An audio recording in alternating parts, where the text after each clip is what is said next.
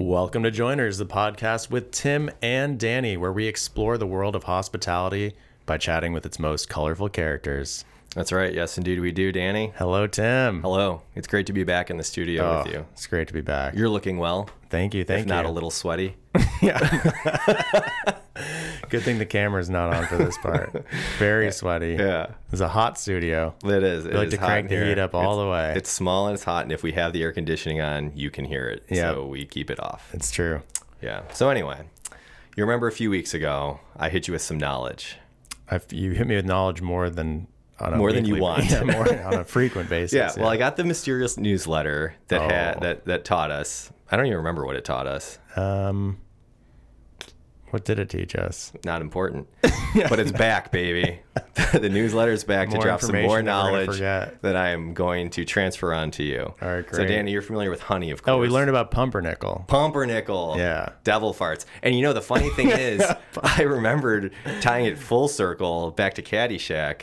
Spalding exclaims devil farts as he is missing the ball on the club when he's playing with uh, his grandpa. I thought he Smails. says double farts. I'm. I think it's. I think there's a double farts and there's devil farts. There's rat farts. He says all sorts of crazy All shit. sorts of brown breezes. Yeah. So anyway, so honey, you're familiar with it. I You've am. had tyranny honey. I have. My dad. Uh, Good enough to bring tears to your eyes. Tears to your eyes. Tyranny, honey. Tyranny honey. All right. Very clever. Um, but yeah, my dad keeps like four boxes, so produces a small amount of uh, honey that we harvest every every Those fall. boxes are mighty sticky. They are mighty sticky and heavy because of all the honey and uh, wax inside of them. That's right. But anyway, so did you know that honey does not expire? I did not know that. I did know that, but I didn't know why, and that's where the newsletter comes in. Yeah, that's with the knowledge, Yeah, because I guess like when they when they opened up uh, King Tut's tomb in 1923, they had like sealed containers of honey inside of it, and the archaeologists tasted it, and it was still sweet. And uh, so it turns out Hmm. risky that play. yeah, very risky. Yeah, in 1923 they weren't as tuned in back then. So Yeah. Upton Sinclair hadn't dropped knowledge yet, Yeah. or had he? No, he hadn't yet. Okay, Not by 23. yeah, okay. Around that time though, I think it the was like- jungle.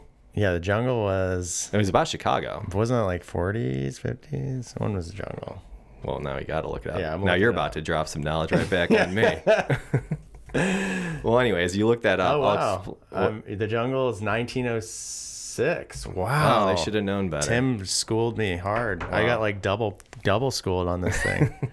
All right, so the reason it doesn't expire is because it has so little water in it. And I guess like 80% of honey is sugar, and then like 18% of it is water. Hmm. And so have not having that moisture in there makes it difficult for bacteria and microorganisms to form and survive. And it's also so thick that oxygen can't really get in, which could also lead to bacteria growth. And then the third thing is that there's a special enzyme in the bee's stomachs called glucose oxidase. Hmm. And when that mixes with nectar to make honey, the enzyme produces an acid and hydrogen peroxide that lower the sweetener's pH level and they also kill off bacteria. wow. So you can have that old honey in the back of your cupboard, Danny. Wow, that's wild. it um, is wild. Hmm. You know what also doesn't go bad? What's that? Having a conversation with this week's guest. Yeah, like- That's maybe the best transition we've had yet. it's so good. Well, of course, we're talking about Michael Kiser. And Michael Kiser kind of has a, a two pronged career. We've got two agencies that work kind of in tandem, a lot of crossover. Um, Yeah. So we've got Feel Goods, which is uh, like branding and uh, a consultancy for, um, as Michael calls them, liquids, the beverage community. Yeah. Uh, and then there's also Good Beer Hunting, which is more the editorial side that uh, kind of covers trends and, and, and products emerging in the market. Yeah, where Michael kind of built his reputation as like a beer expert Mm-hmm. and talking to all sorts of people in the beer world. Very knowledgeable. Yeah, and it seems like it's kind of leaning more towards ciders now. He's doing a lot more work in the cider world, which Yeah. is emerging, you know, becoming a, a bigger thing. It was cool to learn like his perspectives on the industry and his insights. Um, Yeah, I feel like I've, I've really picked his brain on a lot of uh, the like the business side of beverage, Right. which I think like a lot of people are home brewers and, and it's a hobby and they maybe want to scale it, but you know, you need to have that the, the knowledge to actually make it into a viable business and, and not a hobby. And uh, so Michael can help people to come from concept all the way up through distribution. He is a wealth of knowledge, as you will learn. So without further ado, here's our conversation with Michael Kiser.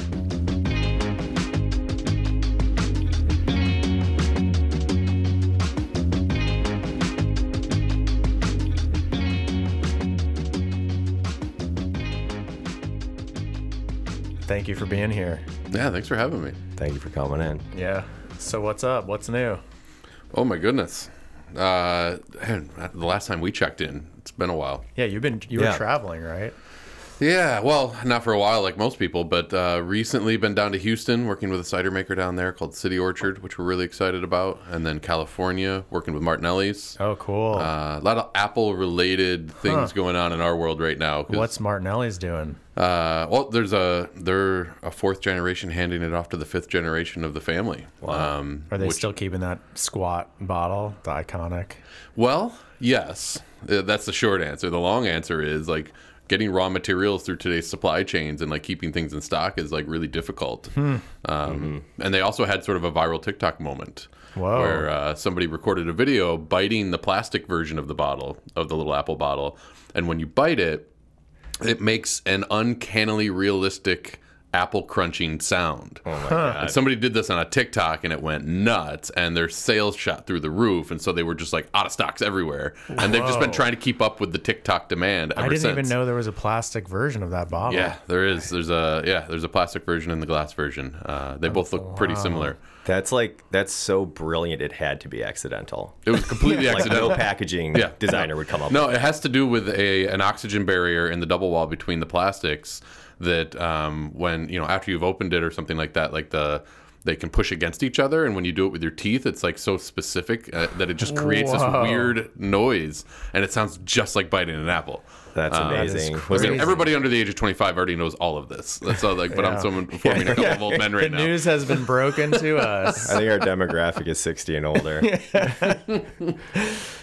So you're working on like helping them with brand? Like what is it? Yeah, so we do what we call full definition concept development. So I have two partners now um, that I, I probably didn't have last time I talked to you. Which, don't think uh, so.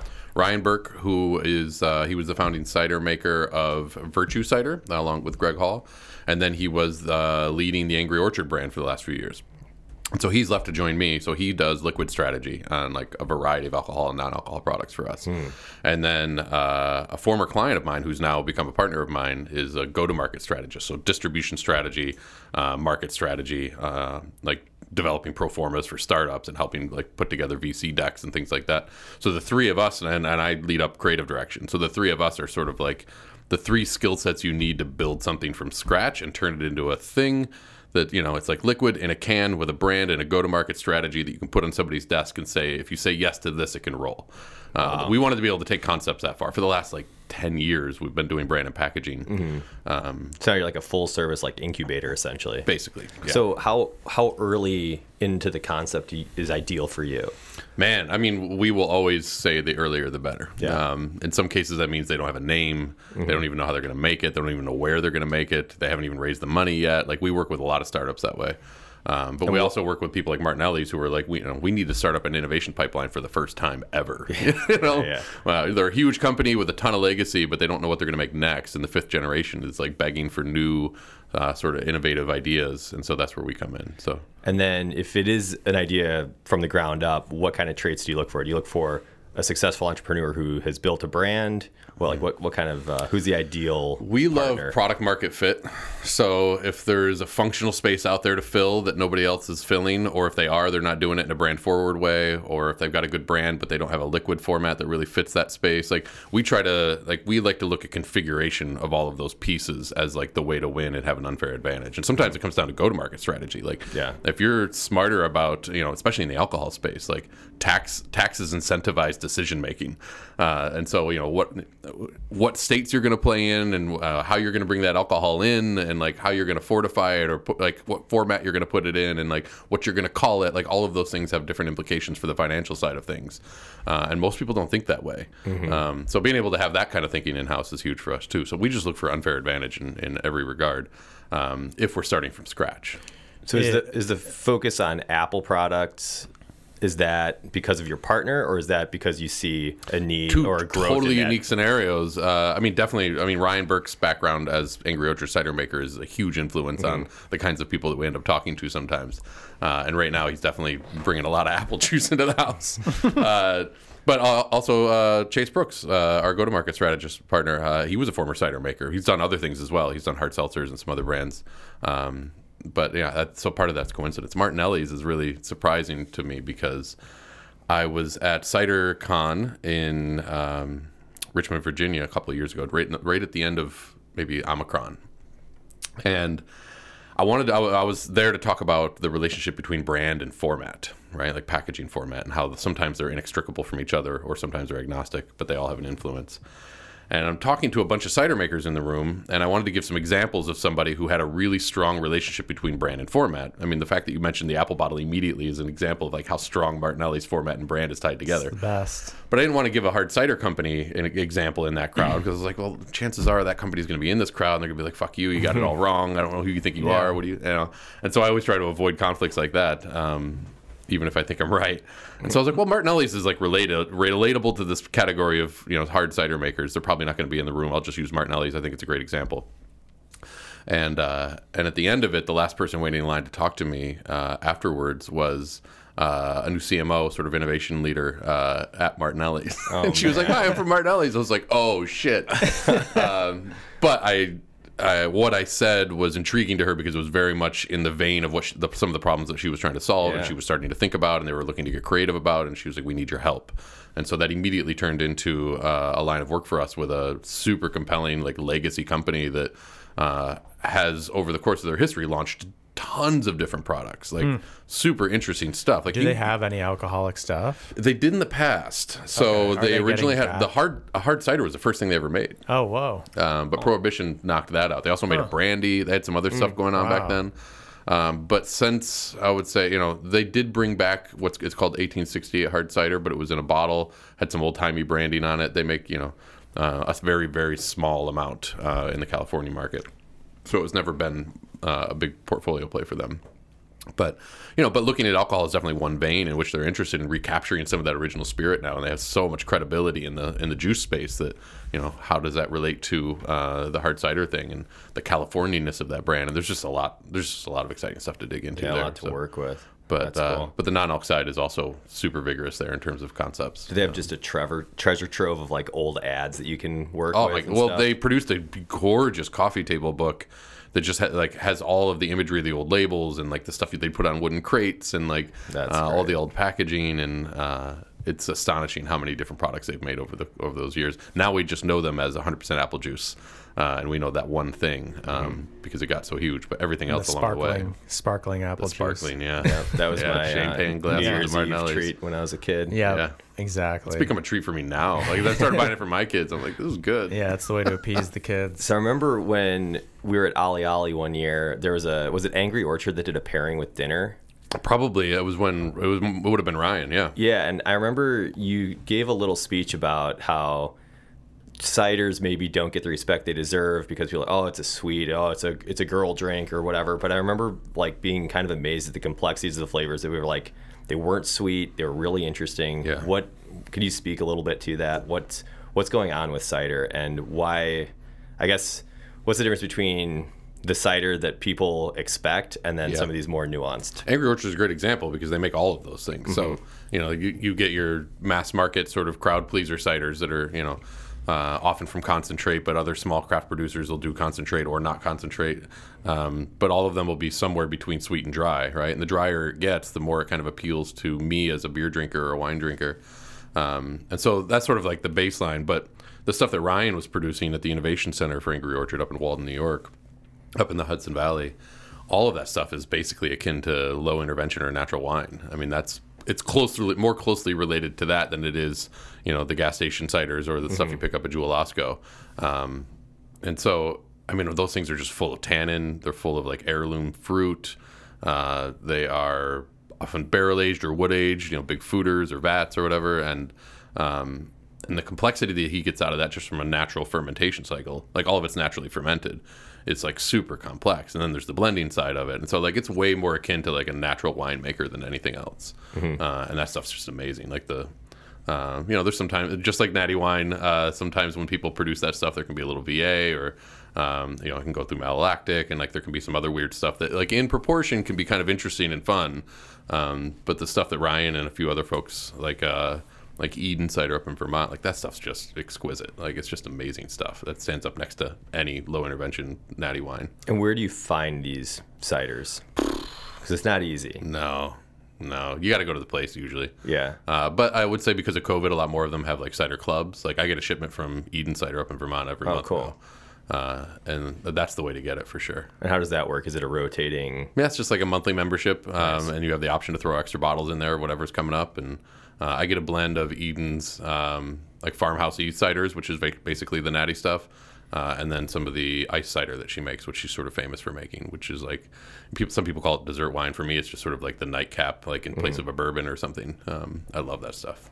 Do you have a cider program? What do you guys do? Nobody's got a cider program. Yeah, I mean, not a full on. Well, you should. Sounds like you should. Not like the Northman or whatever. Uh, Uh, uh, RIP. Uh, no, that doesn't exist. Publican used to have a great Yeah. cider program. They, they had one cider on when we were there. But I was there because CiderCon was just in town, and we just had like a huge dinner there, and everybody was excited to see all the ciders again, Yeah. like they do every year. They we actually one. we did a Vander Mill takeover one time at Scofflaw, so we had like every Vander Mill uh, on draft. Yeah, But yes, most of the time uh, there's just yeah a few ciders at most. yeah. Vander Mill's a great example of somebody that's doing the craft side of like you know really straight down the middle flavors that people are familiar with and excited about. Um, but it's not like on the level of the the more low intervention natty wine kind of stuff, which is to me that's just a whole different category, and Yeah, it's so mean, hard to get it. There was the time that like all the Basque ciders were big and Yeah. you know all that stuff. Still super delicious. Yeah. But you know things like go in and out of favor, the trends, you Yeah. know, whatever. We did an event with Seattle Cider maybe five years ago or so. It was mm-hmm. very poorly attended, probably our fault. but I do remember uh, Jim, my partner, went. Uh, we did it had like bobbing for apples, and Jim was the only guy who did it. Definitely pre-COVID. Yeah. No one knows Yeah, bobbing right. for apples anymore. No, that's done. So, Michael, at this point, you're you're an ex- an expert in the beverage. Wait, was there more to that story? No, that was it. Just Jim went by for apples. He got one. he finished it. Um, so you're, so you're, you have like a holistic understanding of this industry, but Uh. I, it's like you there's no there was no formal education for that. It's all experience. So Yeah. I guess let's trace back and like when were you always interested in beer? How did how did the whole thing start? No, I mean, if I, in hindsight, beer was sort of always interesting to me, but I never really took it seriously in any way. I grew up in in Pennsylvania, right along the New York border, just south of the Finger Lakes. Uh, Big Yuengling country or it was definitely Yuengling country, and I during college, Yuengling. it was like twenty five cents a piece for a frosty mug on a Thursday night at the uh, at the Fallon Tap House downtown in Lock Haven. Uh, Yeah, I, went mean- to school in Richmond, Virginia, and when, like, you know, Yuengling was like a pretty big thing. Yep, for when sure. we were like drinking something nicer than Beast, uh, it was like Yuengling, you know. Beast. Yeah. I mean, it was so regional back then, uh, at least in Pennsylvania, because like where I went to school in central Pennsylvania, it was all Yuengling. Uh, but where I grew up in northern Pennsylvania, in the New York border, was all Genny. Um, and so, like, I don't know, we we didn't really grow up thinking about Bud Miller Coors. We grew up thinking about Yuengling and Genny. Like, it was so Yeah. regional. And then you get into western Pennsylvania, it was all Rolling Rock.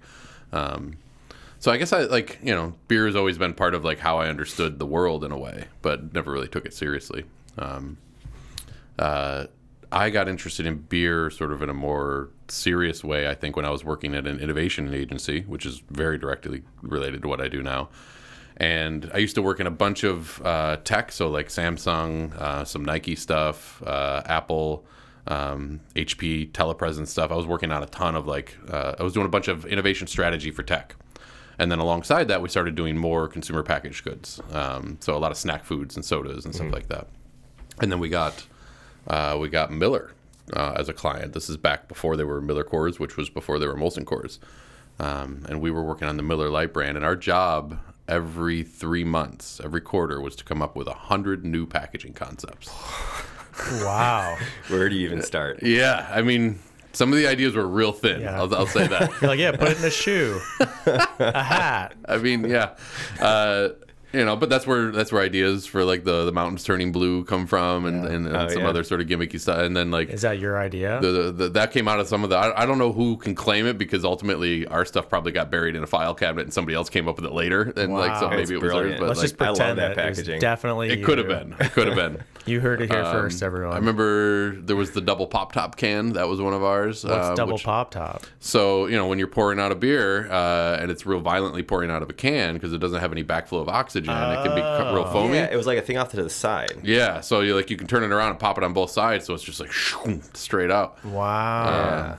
Yeah, you know, like real world changing, important, you know, important innovation. What's like the That's like what's how Tim shotguns a beer. that big part of it? Yeah. The best way to do it is with a You straw, gotta- you right? vent it. Right. Yeah, everyone knows that. That works.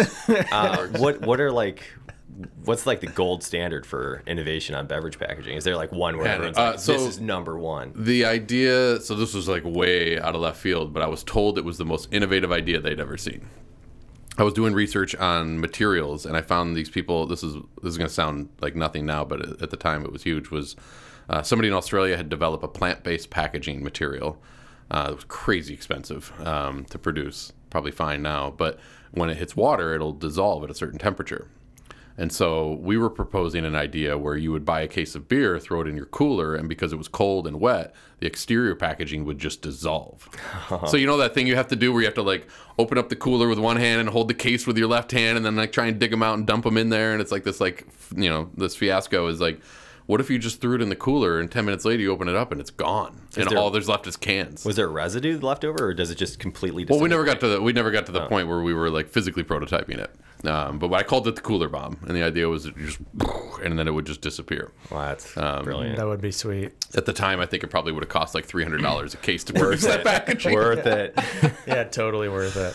But I mean, it's as goofy as that project was. It gave me sort of firsthand experience with how gnarly the beer industry was. Because every time we would have an idea that got pretty close to conceptual development, we would have to understand costs and how that thing was going to be produced and what was legal, right? And like, um, so we had to understand federal and state laws and three tier laws and all these other things because some of that would relate to like how you would merchandise or promote it on premise. Uh, and so I just had to learn so much about the sort of value chain of beer and that scared that scared most people away from it because it was just like too complex and annoying. It felt like you couldn't do anything. And for some reason, I was drawn to that complexity, and it just made me more interested in the beer industry. And at the same time, craft as sort of like a cottage industry was sort of having a resurgence. And so every time I traveled for work, I would find a new little a new little tiny brewery somewhere, and I just loved how disparate those two sides of the industry were. Like, there's not a lot of industries where you can find like you know, you, you don't find a lot of people making staplers at the craft level, right? And then uh, competing with big stapler, and like that doesn't happen all that often. And so I, I just really loved the dynamics of it, and like how weird it was, and like how everybody had all these like really strong opinions, and I was just drawn to it. And when I worked at the next agency, they had AB as a client.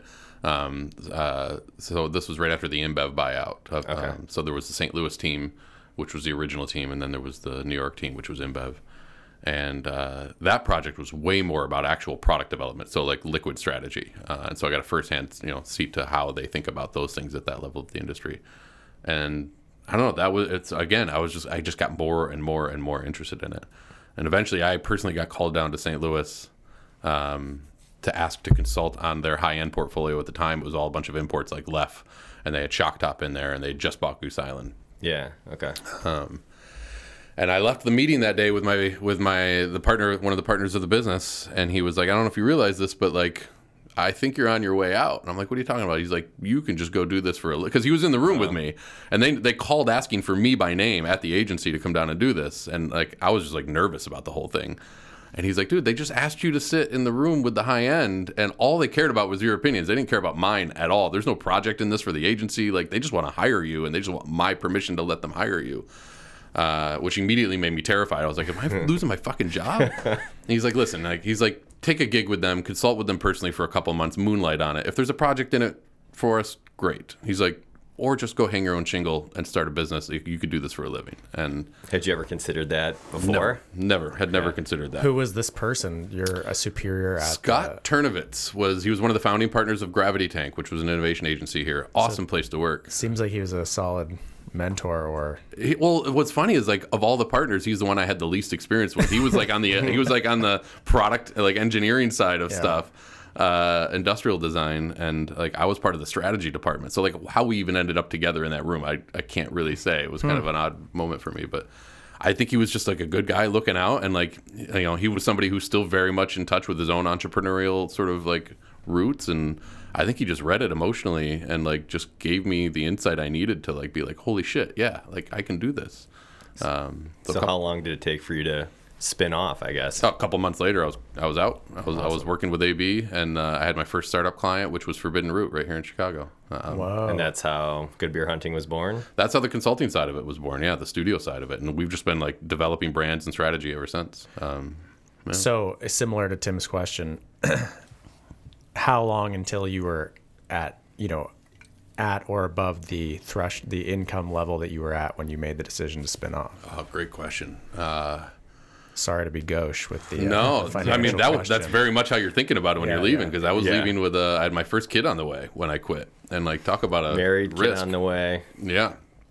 Um, the the kid was uh, Leo. Uh, he was due in seven months, and so in my head I was like, I've got seven months to get this shit rolling. Uh, the new Um, pregnancy. yeah. Wow. a lot of pressure.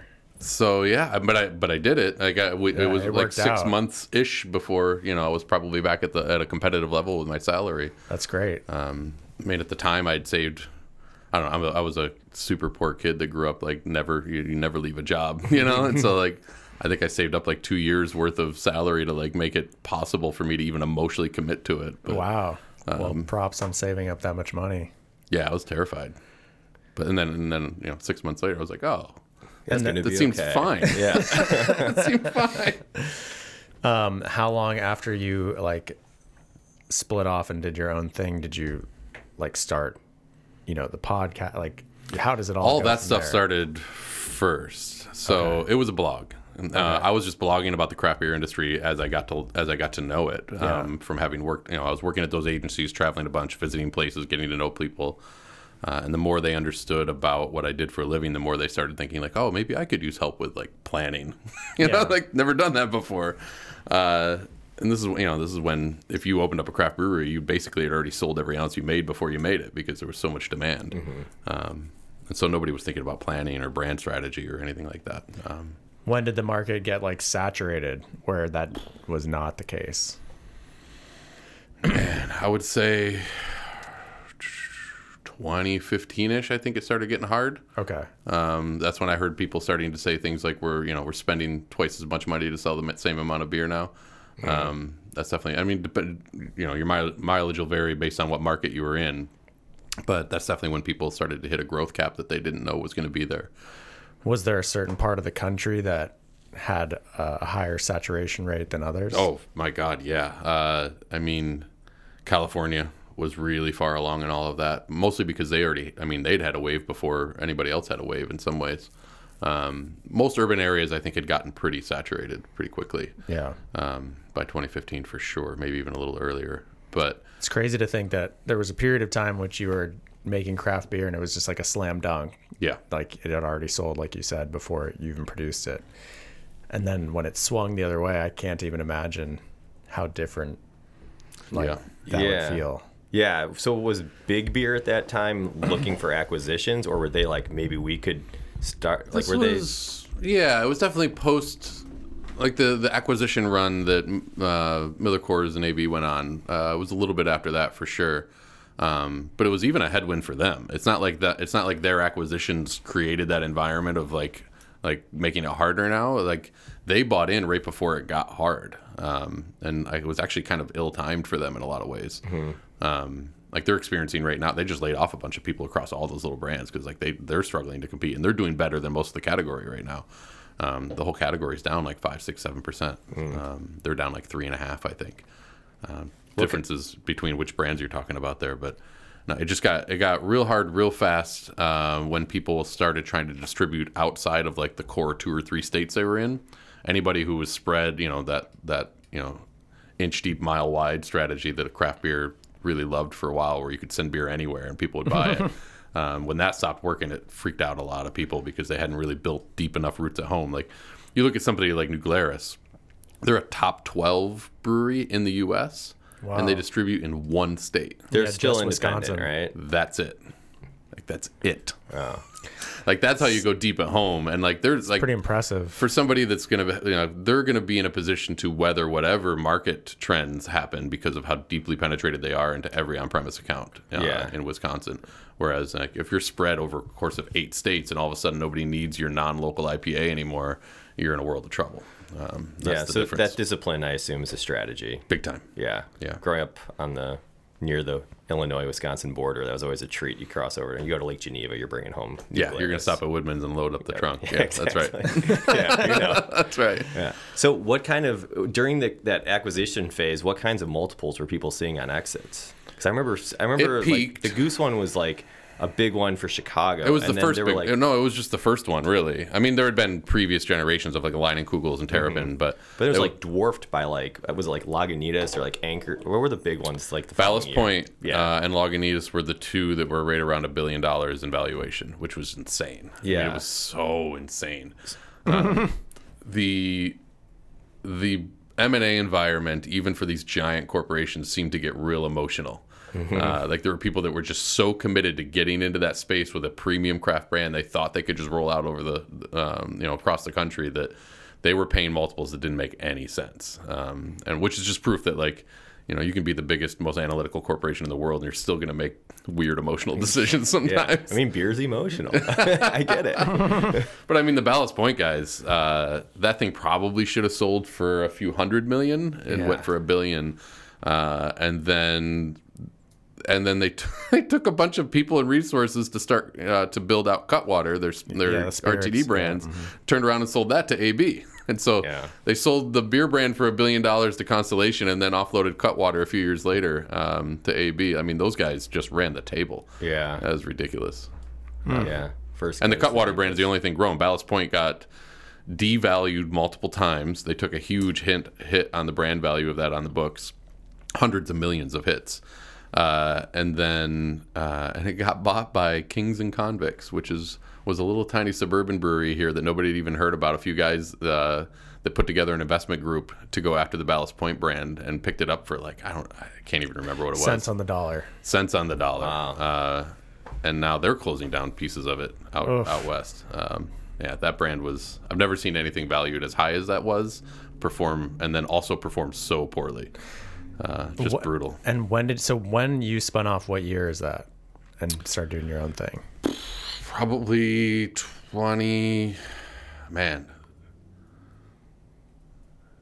2013ish was when I think I got serious about the content side of things. 2015 was when I started working in earnest, I think, on the design studio side of things.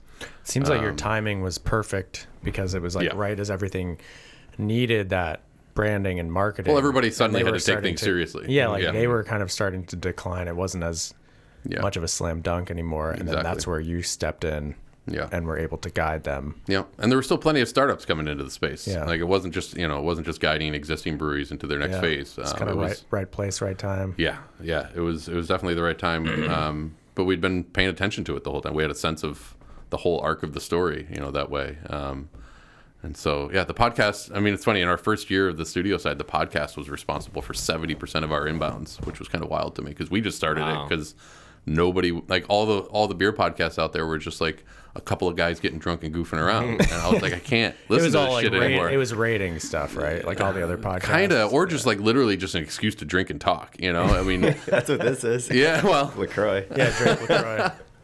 And so i start, so i just started doing like hour long conversations with producers and like talking about the business in a in a very focused way like thinking about it strategically um, but then also you know a good bit of personal story mixed in but i mean it's a, it's a lot of what you guys are doing right now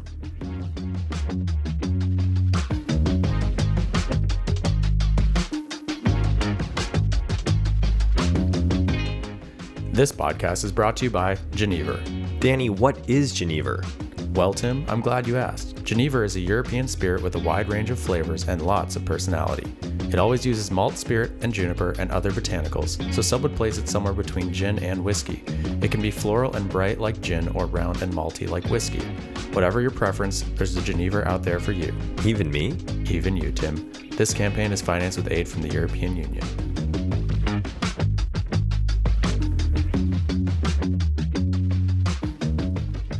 Where did you see it like start to take off?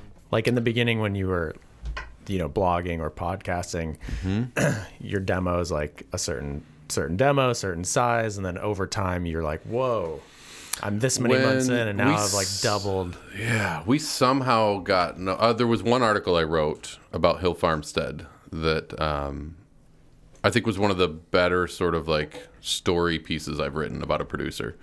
Uh, and it was also a producer that was so sought after. Um, and, and I kind of wrote the antithesis of the New York Times kind of beat on, uh, you know, the, he was getting a lot of stories out of New York media, which were probably great for him, but I think he kind of hated them secretly.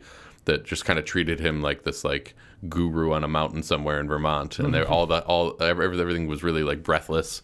Um, and I went up there and I was just like, I was like, this seems like a bitch of a place to make beer. You got a truck, wa- like, where's your water coming from? Where's any of your packaging materials to get up this mountain? Like, this road is dirt and mud. Like, and so just being able to like look at it through that perspective of like how how terrible it would be and and silly it is to start a brewery this far out, um, but then also acknowledging that the consumer demand for stuff like that was was pushing people up the mountain, like they were going to do it.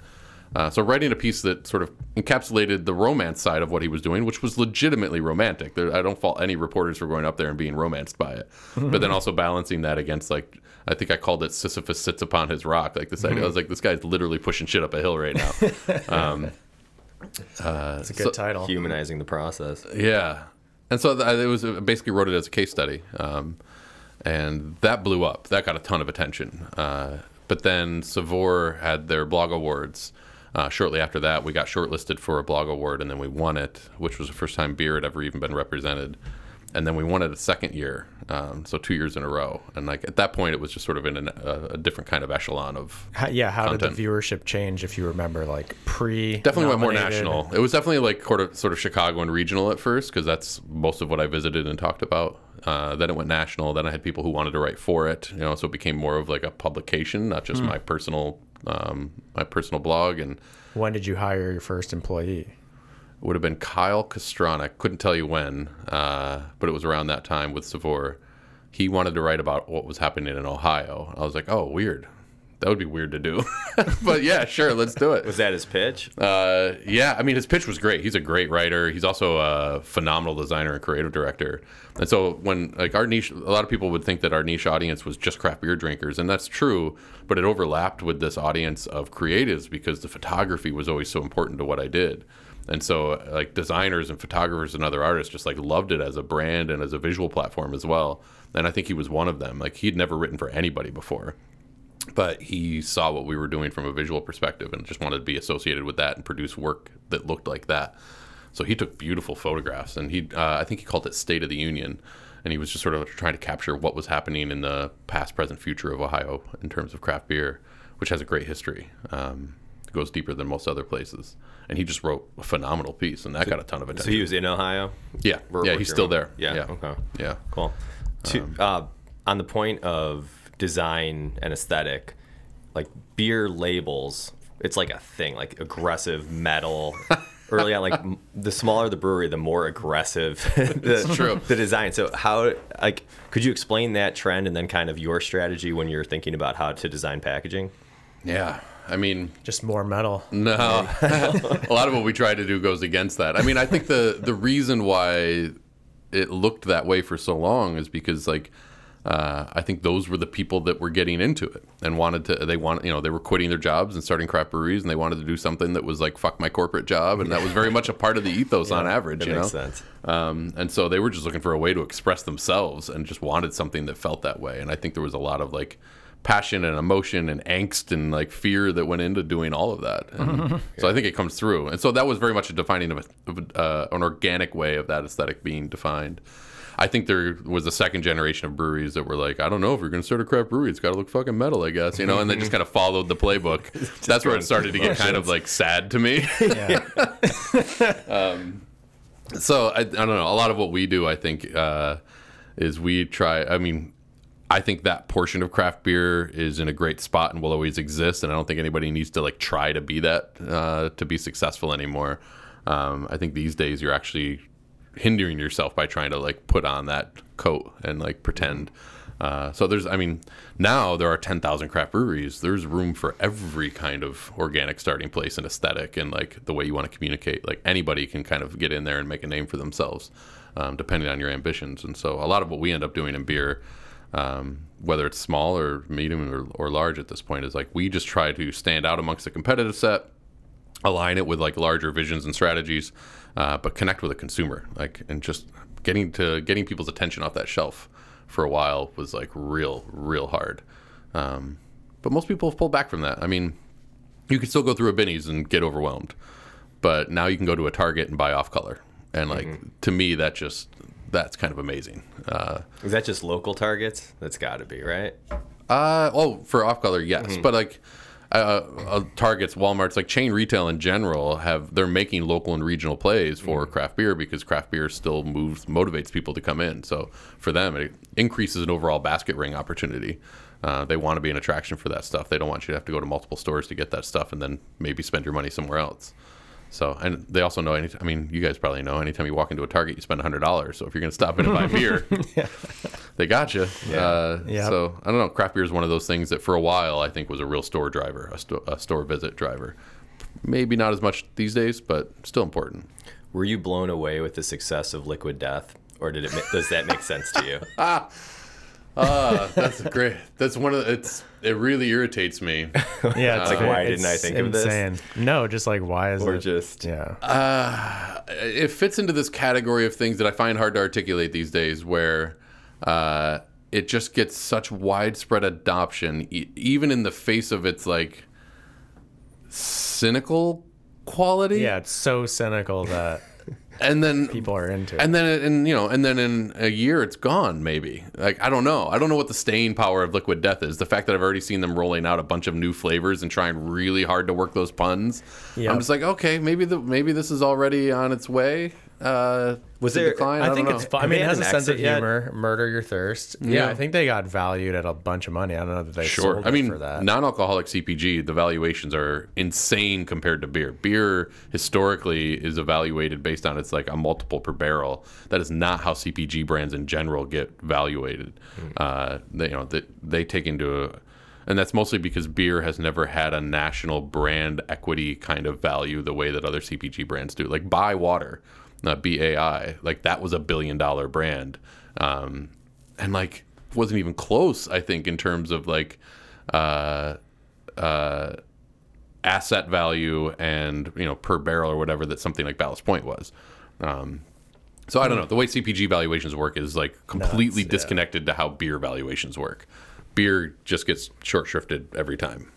So where where's the market at right now? I guess what's what's the trend? I mean, it seems like seltzers took off crazy everywhere. Everyone's got their own version. Is that still like the the fastest growth? right now? Retailers have pushed no. Uh, it's still doing well, and it's probably going to be around forever now uh, as a category. Um, but retailers about a year and a half ago started pushing back on their shelf sets, expanding for seltzer. They started just picking the winners basically and saying like these are the only ones we're going with. Who are the leaders? So White Claw and Truly are the standouts. Um, I couldn't tell you who three, four, five are right well, now. It's High kind of- Noon is probably in the. Yeah, that technically goes a different route because it's a vodka-based vodka, product. But enough, yeah, um, that's certainly malt. yeah. vo- I mean, not only are they doing well and growing, but they have a huge premium um, because of the vodka side of things. So there's still some room to play there, especially regionally. Um, but in the hard seltzer, yeah, I would say that the brands who are going to succeed have succeeded, and like that's probably locked up now. Is Topo Chico Coca Cola? That's right. Yeah, Okay, so they just bought the brand and then expanded into alcoholic. I believe so, yeah. Okay. yeah, yeah. And I don't. I, I think that did fine. There's a lot of brands like that that did like fine. Tim's Um, just figuring out which stocks to invest in right now. Figure out which ones to He's like, we got sell. Michael on the show. Which Let's ones try should to I see. short? Yeah, um, Spirits, so, man. If it's not a should I put spirits the money brand, in get out. Coca-Cola? Yeah. Yeah, Yeah. it's insane. So how um, do you do like different classes? I guess how do you decide which partners to work with? Do you call them clients or partners? I guess since Yeah, it's a mix of both. I mean, sometimes up, it's a, a client gig, sometimes it's actually a partnership. So, so we, we've taken a percentage or a rev share in certain products. Is there a time Um, that your two partners are like, we really want to work with this, and you're like, "Ugh, I really don't want to. I mean, if they bring kind of- another cider maker to the table, I'll probably. yeah. critical mass on ciders. yeah, like, do does it come to votes between the three of you? And luckily, it's an odd number, so there's Uh, Usually, a 2 we're on one. we haven't really had like an actual disagreement about an opportunity. There's been people that are more passionate about a certain producer than others, um, but not yet. No, we haven't had anybody that's just like I'm out like on that one. No, that hasn't happened. But you brought so you were solo, and then you brought in these partners. Yep. Was it tough to adjust to having partners all of a sudden when you, you know, just the one in multiple before? directions for sure. I mean, uh, I knew both of these guys really well. I mean, Ryan is one is my best friend in the world. I officiated his wedding, and so like me and him working together was already. And I had already worked with him a little bit on the Angry Orchard brand, uh, and I knew him from his homebrew days. So like that dynamic was great as a as a as friends working together was a little unique of a challenge for sure. Uh, i mean people talk about like never work you know never work with your husband or your wife. Like i mean the same thing can go for best friends. And so working through that dynamic was uh, was complex for sure. Because like i think things that make him and me uh, really connect are also the things that can like miscommunicate sometimes. And like that's challenging because like we're both pretty like gung-ho and like communicate very directly uh, but i think we can also be really sensitive at the same time. Um, and so we had to work through some of that. Uh, but that's going great. Um, and with chase Chase, I uh, I know I feel like I understand the way he thinks so well. That's a that communication relationship is really high functioning for me. Um, it's funny because like he thinks I'm the chill one, and that's like maybe the only relationship I have where anybody thinks I'm the chill one. uh, and it's just because like that guy is just like always going and like aggressive, and like when he sees something clearly, he just like goes for it, and like that's what I love about him. Uh, and I love how that reflexively allows me to sort of hang back and just play like creative director a little bit. So like that was uh, that dynamic shifted my role in a really really constructive way for me. Yeah. Um, and so I really liked that. But then there's also like those two kind of meeting and working together Yeah. for the first time ever with each other. Oh yeah. Um, both individually having a relationship with me, but and so I, I this was one of the more complex things I've ever had to try to do as an individual was like I was like uh, I am not going to be able to quickly make all of this high functioning. I'm going to have to create a situation in which there is time and attention and opportunity to like discover the value in each other. Uh, and I believe that if I give everybody enough chances and I just sort of like nudge things in a general direction the right way, that like all of this is going to come together really, really nicely. I just don't know how fast and I don't know what the bumps are going to be along the way, but that was sort of like a, I don't know. I felt a little bit like a farmer with a field, like hoping things are going to grow if I just do all the right things. And and that's not to sound that's not to say that like I'm trying to manipulate a situation. It was literally like a an act of faith for me that like I think these two guys and me together are going to work really really well together. But it's not going to happen for a minute, you know. Mm-hmm. And being patient with those things and not being able to just like construct it and make it happen and convince people of something is like Yeah. that was hard for me. Yeah. Did you and feel that like was some real to- personal growth for me. Did you have to mediate a lot, like initially? Just to be like, hey, you know, I know you're thinking that he's saying this, but actually, like, Oh, sure. I mean, and- mostly just like helping people understand intention Yeah. and like how they communicate and what they mean by certain things. But I had to do that in every direction, even for myself to them. Um, like there was a lot of, it was multi-dimensional for sure. Yeah. For sure. And some of that, I- I, I think some of that will be in the system for a while, but we've gotten to this place pretty effectively.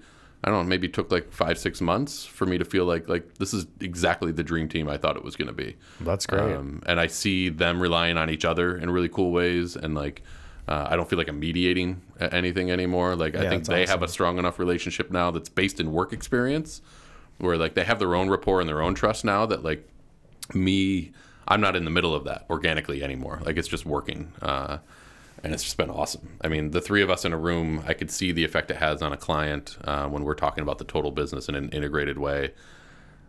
I know based on my own experience, like they're they're not getting that conversation anywhere else.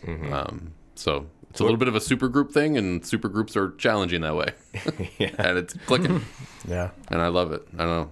Of, uh, at any point in my business history of the last like ten to fifteen years, like uh, I'm most excited to like wake up and see what calls I'm, I'm going to have that day than I've ever been because of it. That's Um, awesome. So what what are the three roles? Yeah, uh, so I'm creative director, so brand and packaging uh, and positioning. Um, Ryan is liquid strategy, operational expertise. Uh, he can basically produce anything. Uh, and then Chase is uh, distribution, go to market strategy.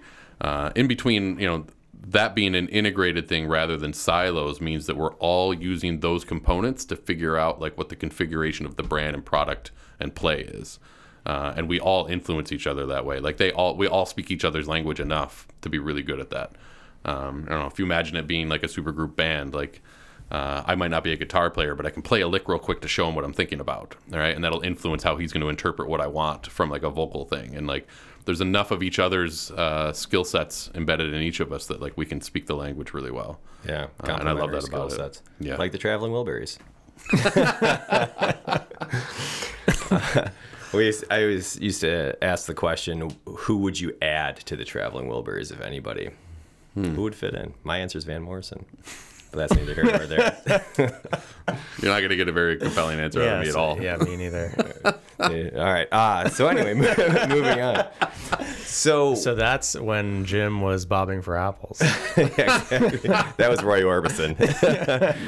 um, so when you uh, start working with the new company, are, are you guys discussing an exit strategy immediately? Like, is that on, even on your mind, Hmm. or is it more like we want to grow this brand organically, we want to own this forever, we want it to be a, a profitable business, or Right. or is it important that they do have an idea of an exit?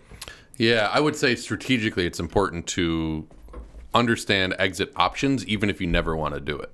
Um, And what what are those options right now? yeah, I mean, consolidation is still happening uh, in beer, not as much. So uh, if we're talking about beer, like you might as well like I hope you're signing up forever because Yeah. there's not really an acquisition environment anymore. Um, there are strategic alignments that you can make, so like multiple producers getting together to do something. Um, that's still happening a little bit. Excuse me. Um, but if you're outside of beer, so if you're in cider, I still think there is room to grow those brands pretty dramatically at the regional level. Um, again, acquisition is not happening there. It never really was in cider. Uh, I, I- there's opportunity there, but most of that's passed. I think. I think cider right now as a category is kind of stuck at one, one and a half percent, um, and it probably will be for a while. So right now, the opportunity in cider is to take share of that with a really compelling brand and portfolio uh, at a regional level. And I still think that's like the numbers show us that that's still growing double digits. So that's healthy Yeah. The you know in the in the beyond sort of beer beyond cider space um, where we're talking about lots of different kinds of products like uh, pulp culture is one that we're working with in LA which is sort of like probiotics and mushrooms and like all these other sort of antioxidant nutrient kind of supplies that is targeting a more health and wellness and athletic sort of focused drinker that it does have alcohol in it comes from a natural fermentation process. Uh, that's an example of just like total white space. We don't even know how big that can get but brands like that have the potential to be acquired really early because they represent a totally new niche with an audience that you can own. And so you're not really part of the noise. I mean, you, you might be part of the like larger world of noise around like mud, you know mud water and you know other sort of like elixir drinks and um, kin or not uh, yeah kin. Um, but to be the only one that sort of like is alcohol based and also these other things like puts you in a kind of a class of your own. So that's a that's a place where acquisition or you know um, uh, or other sort of strategic partnership strategic partnerships can exist really quickly early on in a brand's life, and so that's one where like man.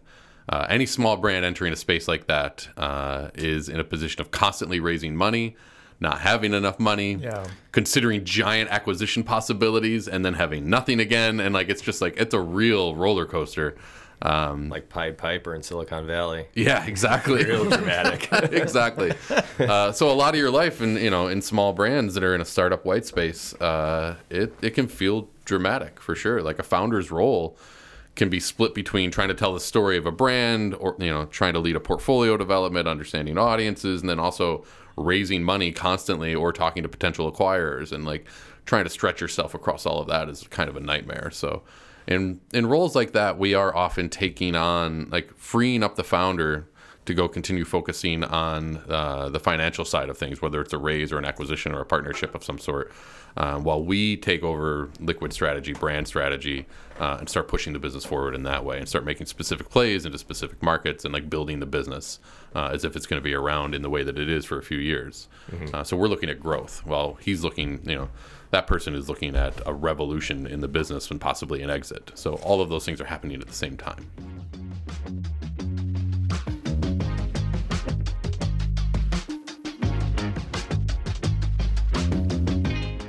This episode of Joiners is brought to you by Stock Manufacturing, makers of fine hospitality workwear. You obsess over the details in your space, so why stop at your staff's uniforms? Stock has something for every aesthetic. From fine dining to a corner cafe, they've got you covered. Choose from in stock, ready to wear options, or design the perfect custom uniform for your team. For more information, visit stockmfgco.com. So a lot of restaurants and bars have like the NA options are growing. Mm-hmm. It's trickling over into packaged goods with like phony Negroni, things like that. Do you think that's a flash in the pan, or do you think that there's real growth there, or like a real demand as people go California sober or whatever? Yeah, uh, yes and no. So it's not a category growth opportunity. I think it's going to stay around one to two percent for a long time, and that's basically what non-alc has always had. Uh, especially if we're talking about beer, I think it's around one percent. Um, so people keep talking about like the category's growing by like thirty percent. It's like yeah, from one percent, man. it's not. Yeah. It's not doing. It's, it's not doing uh, a thousand percent. Um, But what it is doing is reorganizing a space that had become like dead stock of brands. Yeah. Um, I mean, nobody's out there. Ex- I mean, people who are excited about non-alc right, non-alc right now are not buying O'Doul's. They're buying mm-hmm. athletic. Yeah, fun Right, stuff. yeah. Right. And so there's just like there's a lot of new brand, new energy, Taking new occasion share from the old people. Exactly.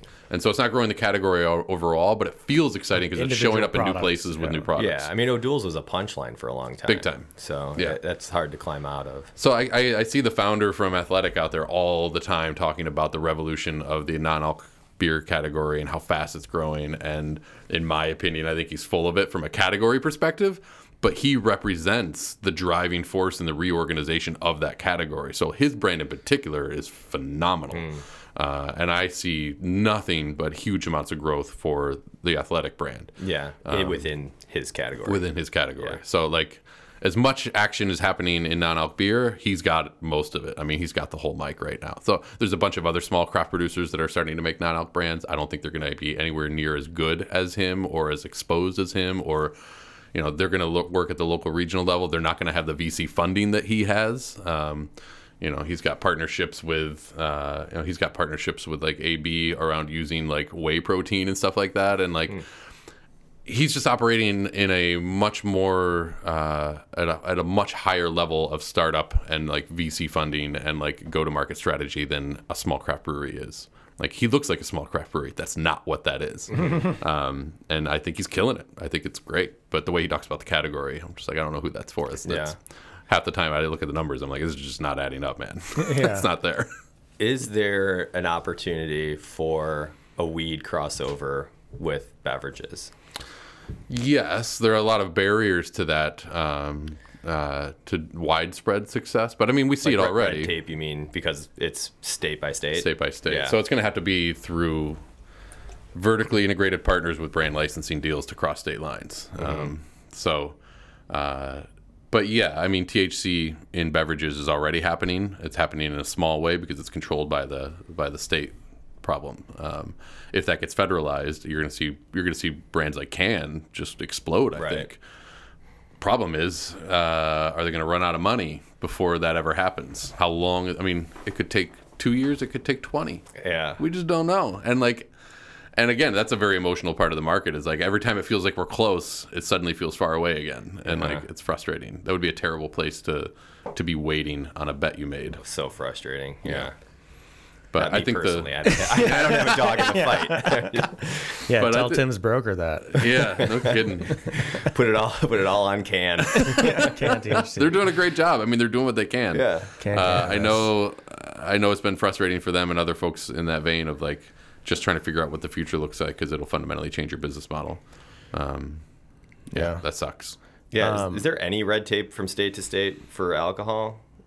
Uh, certainly not nearly as as restricted as it is with Yeah. THC. Uh, but I mean, there's wholesaler laws that change from state to state, franchise laws. Um, you know, I mean, you couldn't even send more than 3.2 beers to Utah for the longest time. You know, like Oh. where it can be sold in grocery stores or liquor stores, things like that. So it's very complex on Oh, the right, beer side, yeah. but it's more, When you can buy but it's pretty permissible at the same time. It's just different in every state, Right. um, which can be very frustrating in its own way. Yeah, we got a taste of the red tape with cannabis because we do a lot of dispensary uniforms. Oh, And, like, yeah. We had to do like different labels in different states and stuff. It's it was Yep. a real pain in the ass. Yep. paid in cash inside envelopes. yeah, right. yep. Um, anything else that you want to cover before we get to the gratuity round? Oh my goodness, I don't know. Any Uh, exciting news on the horizon? Whew. Uh, just had yeah, just had our third kid. Oh, Wow. So congrats. yeah, still figuring out how to run a couple different businesses at once because like the good beer hunting thing and Feel Goods, the consulting side, are like two totally separate entities. Um, but yeah, still adding entities in terms of children at the same time. Congrats, future employees. yeah, That's right. yeah. Nice. Uh, but that's been that's been fun. Cool. Yeah. And you guys live in Chicago? We moved out to Glenview last Okay. spring, Cool. um, which is like you know it goes Chicago, Skokie, Glenview. We're right next Yeah. to Skokie on the East Glenview side, which has been awesome. Cool. Uh, but I will say, uh, not great for breweries up that way. It's kind of a bummer. I'm missing that. Restaurants and breweries, man. Sounds I- like an uh, opportunity. Yeah, A lot of Korean food though near you. uh, it's true, especially if you go further northwest. Yeah, um, psyched that's about awesome. that. Yeah, I saw like a bone broth place near H Mart that I was like kind of jonesing for. so Yeah, I yeah, get there's there. also an amazing pho place in Glenview I went Oh. to the other day. Uh, I'll take your tip on that yeah, for I'll tell you off air because I don't Yeah. remember the name right Yeah, now. you Jobek, don't- you don't Jobek Jalou just moved into Glenview, which I'm pretty psyched about, which is like Persian food. Oh, cool. Oh. Um, like super good stuff. There's That's one in the city that's awesome.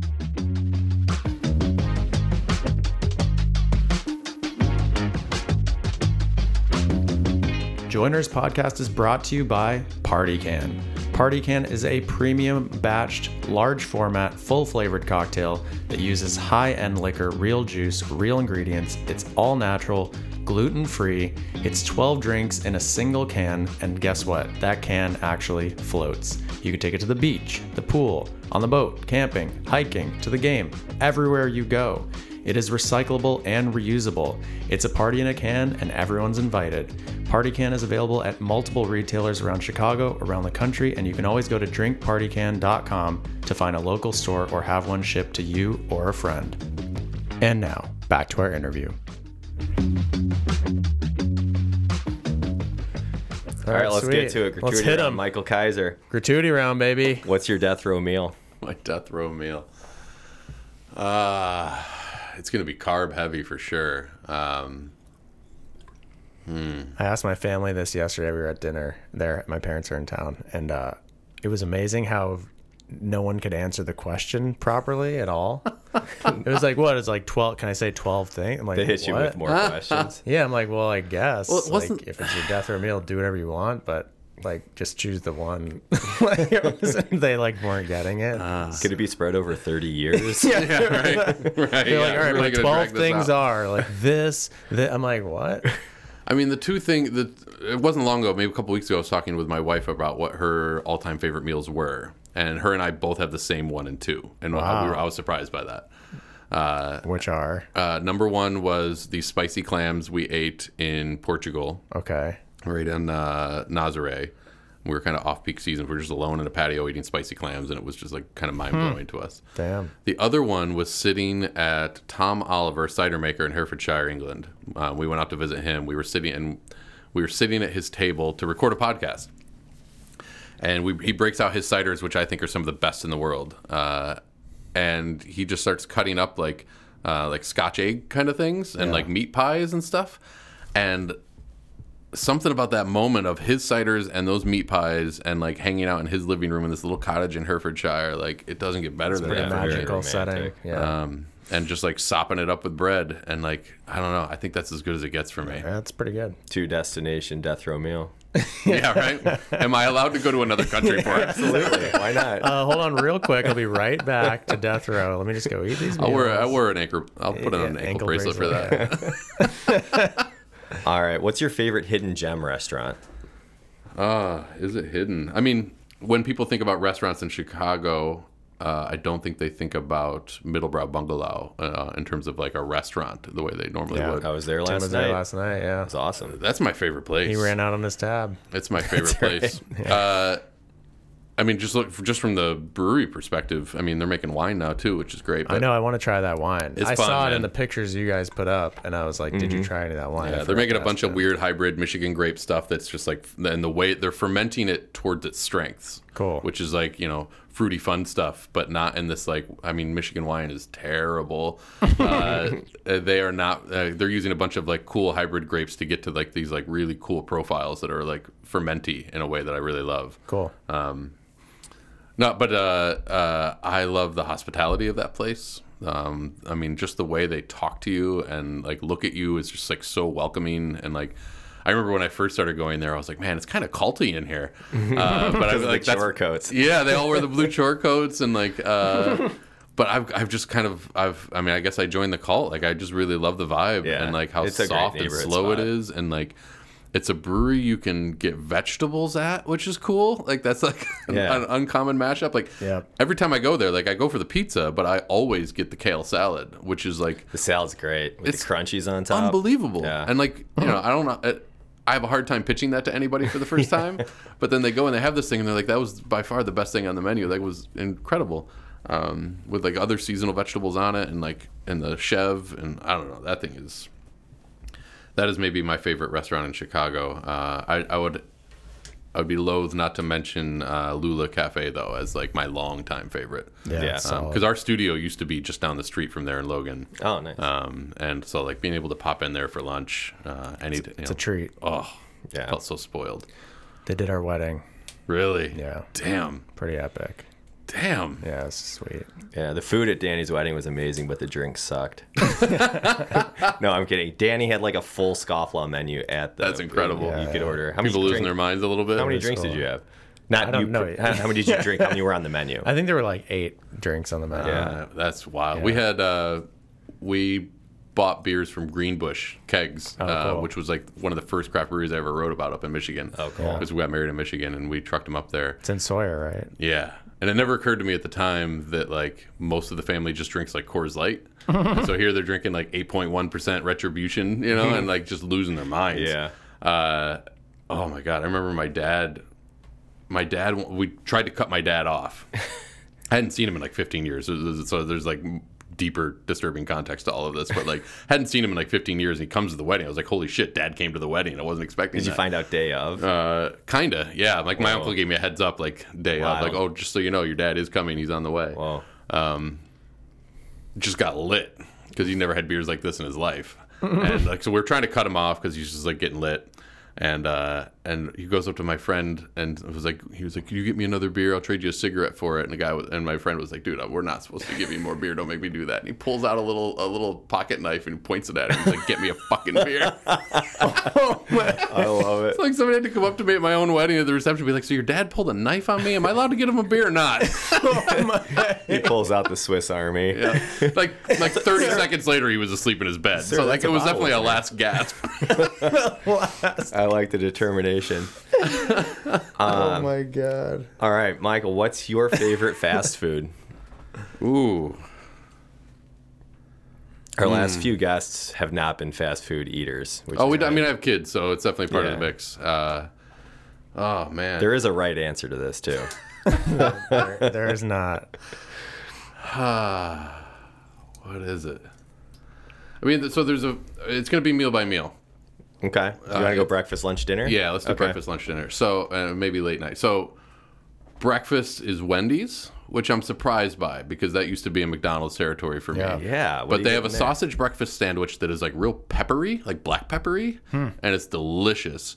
And and my wife sold me on this eventually. Um, so I'm only a few months into this, but like it's Wow. winning. Um, the sausage sandwich is amazing and like way more spicy than you're used to getting from fast food and they have uh, the little potato wedges things that are like crispy to an unreal degree. Like they break like like fragile glass in your mouth in this super satisfying way. It's killing. They're killing breakfast. I would never think to go to Wendy's for Never in a million years. Same. Wow, Nope, killing it. they need help with marketing. And then uh, I mean, lunch is going to be the number seven at McDonald's. It's a two cheeseburger meal. There's nothing better than eating a second cheeseburger right after the first cheeseburger. Bang bang. It's Run it back. gets. Uh, late night, my kids, and this is there's some tension here. My kids have been real into Chick Fil A, and I don't know where they, I don't know where it comes from. They were Six like, days a week. they're just like drawn to it. Like the Hmm. name Chick Fil A is fun for them. So like, I take my uh my well, he used to be the youngest. Now he's the middle. I take him to basketball with me, which is usually like seven to nine o'clock. And so like on our way back, he's like starving.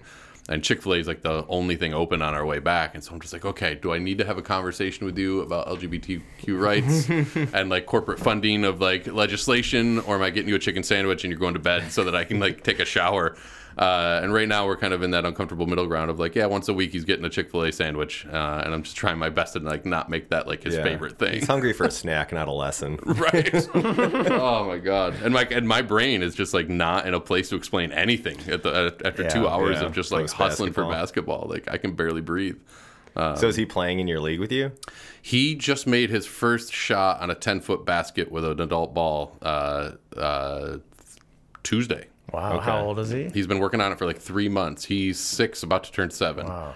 Um, and Was it's he funny, rocking like, the women's ball before that? no, no. I mean, he, he was playing. We he has like a, kid tiny, ball? a little tiny kid ball that he was Yeah. playing with for a while. But uh, he got real motivated. Like, he used to come out and just shoot, and like he used to be perfectly comfortable not making it. Mm-hmm. Um, and you know, he would just like try and show off his dribbling skills. But then his friend Danielle, who's the daughter of one of the other guys, who uh, he brings her, and they all hang out.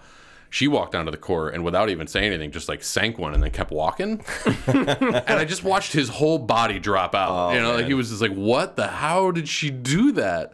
Uh, and so like, he started practicing real hard after that. And uh, so we, you know, we were. Go- he didn't say it. I, he just kept asking me to go to the park and like practice and Yeah. practice and practice. Open and gyms he made was a one. kid was a treat. Yeah, but he gets to hang out with all the old guys mostly. Yeah. Um, which he really likes. He likes talking to them about stuff. And I like watching them listen to Minecraft. Well, I don't have to listen to Minecraft. Yeah.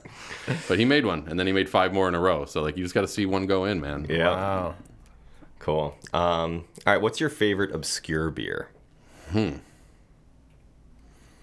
Is it obscure? Uh, yeah. Obscure in that like our listeners probably haven't heard of it, but Yeah, some our listeners have probably heard of. Saison Dupont. It's my all-time favorite beer. Um, that's my, yeah, that's my, that's the beginning of everything for me. That's, That's actually with your good- death row meal. It it would have to be. Yeah. But the obscure version of that that I'm really tuned into right now is Supermoon up in Milwaukee. Uh, Rob Brennan started that. He used to work at Penrose here in Chicago or the Burbs. Went up there and started his own in a tiny little building. Uh, and he's making beers that I would put in that category of like Saison and Farmhouse. And I I think they're unbelievable. I knew him as a home brewer. He was making some of the the best the best like Brett fermented beers I'd ever had as a home brewer. Um, and that's qualifying that category, not him. Like as a home brewer, he was better than anybody. Uh, and what he's doing up at Supermoon with like beautiful farmhousey lagers, saisons, fruited things, uh, I think it's unreal. I get in a lot. Like my fridge, my fridge beers are Supermoon beers. Can we get? Which is kind of ridiculous. Where do we get them in Chicago? You don't. Can't- you drive up there and get them. Okay. That's, Take the that's what makes it obscure. yeah. Okay. What's your favorite macro brew? yeah.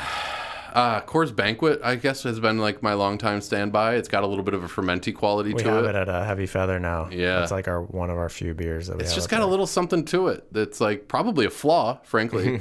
um, but like the, the fermentation character comes through in that, and most other macro beers like they they get rid of ferment you know fermentation character entirely. So something about that one. Uh, I feel like they've had a bit of a resurgence recently. Yeah, it kind of comes More around. widely available, it seems like. Yep. I think people like that. The The, look of the aesthetic, bottle. that was maybe exactly. like It's like a Martinelli. eight-ish years ago. It's like a Martinelli, yeah, a little stubby. Yeah, I, I do not advise biting into the Coors Banquet bottle. No, It's worth a shot. but they made a they made a comeback e- uh, east of the Mississippi about eight years ago. I remember I remember Pete Coors being on the media circuit with that, and I got I got a little interview with him. Cool. Um, I got real uncomfortable. You did or he He did?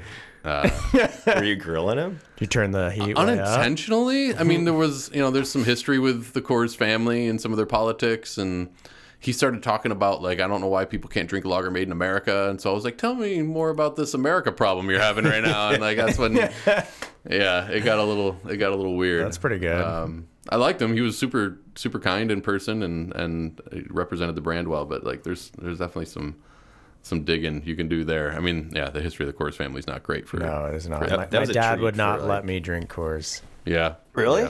Yeah. I remember my dad said it was like a treat, like because you couldn't get it Oh, that in was Chicago. true for sure. So yeah. like if friends were going out west, you'd be like, "Hey, bring some Coors back yeah. with you." It's an anti-Semitism thing.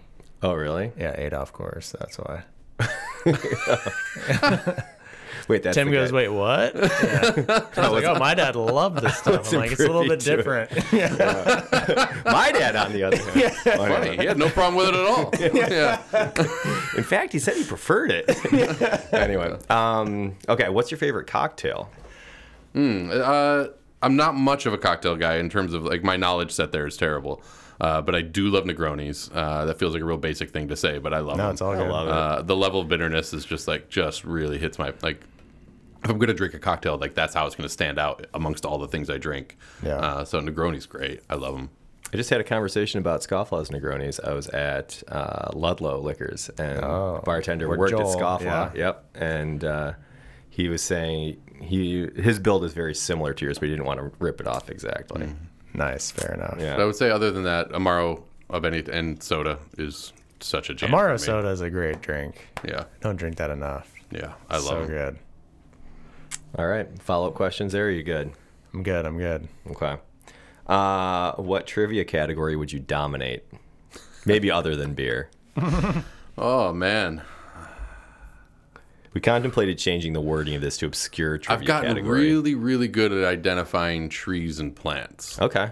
Um, during the pandemic, started working in the forest preserve out in the suburbs, which is Oh, cool. half the reason I moved out there. Oh, and cool. like, I've actually like literally gone back to school for some of that stuff. So, Hmm. That's cool. um, I was I was hanging out with Ryan and Chase out on the west coast, looking over the ocean, and there was these trees next to us. And they're like, "That's cool. What's that?" I was like, "Oh, "That's a cypress." And like, what? How do you? How, who the fuck knows what a tree is? I was like, "Oh damn." You're like this guy. I guess I've been learning some stuff. Cypress is a tall. Is Uh, a lot of coniferous? varieties. This Oh, was okay. uh, this was a particular. Uh, can't remember what variety it was. Were you in NorCal? Yeah, we were in NorCal. That's why. yeah. Cypress.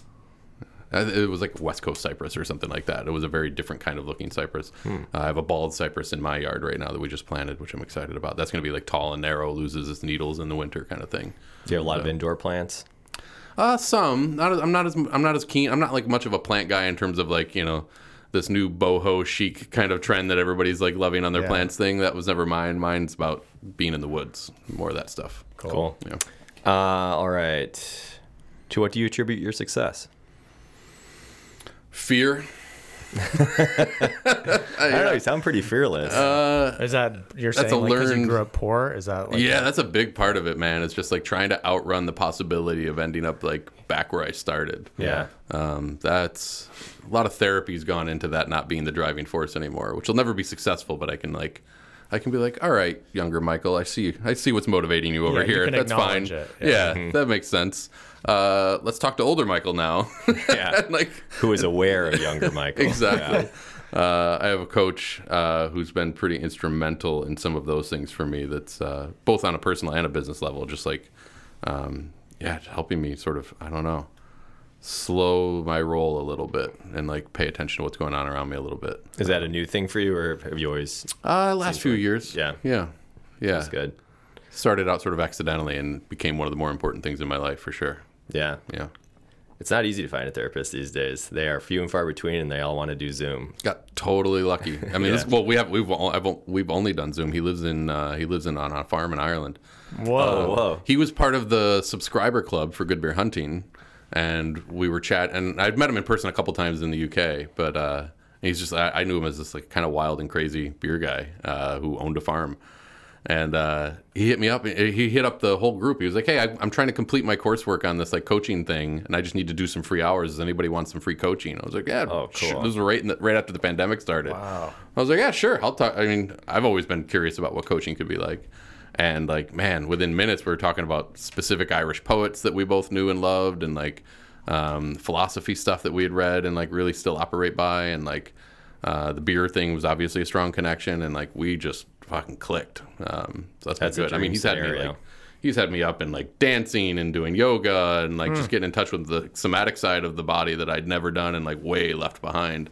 Um, he got me running again. I don't know. Yeah, like you're in of course, phenomenal shape. I lost 65 pounds, Yeah, man. you look great. It was Whoa. crazy. I remember the first time I, I hadn't seen you probably for a couple years, maybe over the pandemic. I was like, "Damn, Michael looks good." Yeah, well, thanks. Gotta strut by those windows more often. Yeah. yeah. For the listeners, our offices are right next to each other on Fulton. Yeah. All right, Michael. Last question: What is something that bars or restaurants do that might annoy you? Hmm. Man.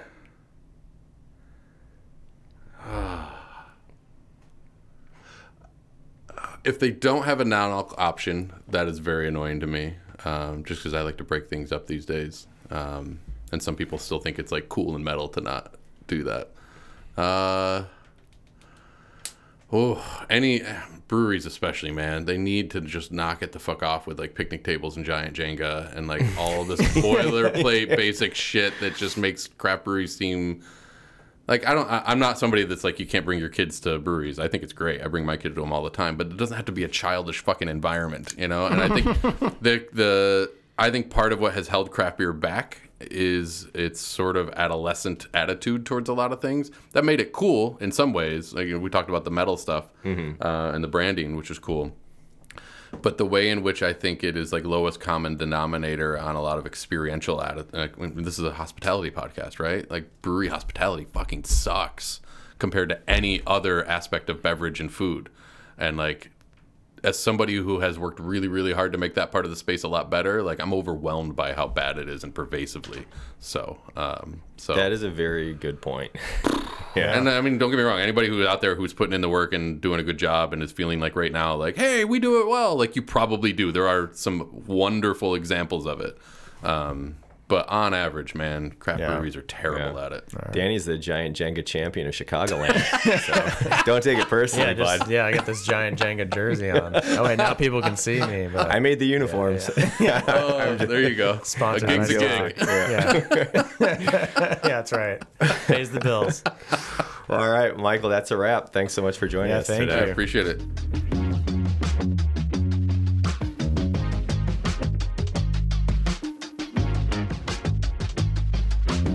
And that concludes our conversation with Michael Kiser. Thanks for listening, and uh, we'll check in with you next week. Don't forget to like and subscribe wherever you get your podcast. And even drop a review. People drop could a drop review, reviews. You know, drop a sweet review. We are we're currently accepting all positive reviews. Yep, negative reviews. Just Negative reviews, Save just your breath. Actually, email us yeah, at joinerspod we'll at gmail.com and we'll read them. We'll fix whatever you don't like and and we'll take it from there. We'll Yeah, get it to where right. you like it. and we are on Instagram at Joiners Pod. We're doing reels. We're starting to be a little bit more active with video content. We're reeling out of control, man. dude, out of control. And we're doing cocktails every week, throwback photos, yada we, yada. we should probably even mention Shifties, the cocktail Yep, cocktail, the cocktail cocktail series. reel, so you can follow along at home. Yep, Shifties release on Fridays. Not necessarily every Friday that we have been doing the past few. Um, but anyways, thanks for listening. We'll check you next week. This episode was produced by Matt Haddock and music by Captain Cuts. See you next week.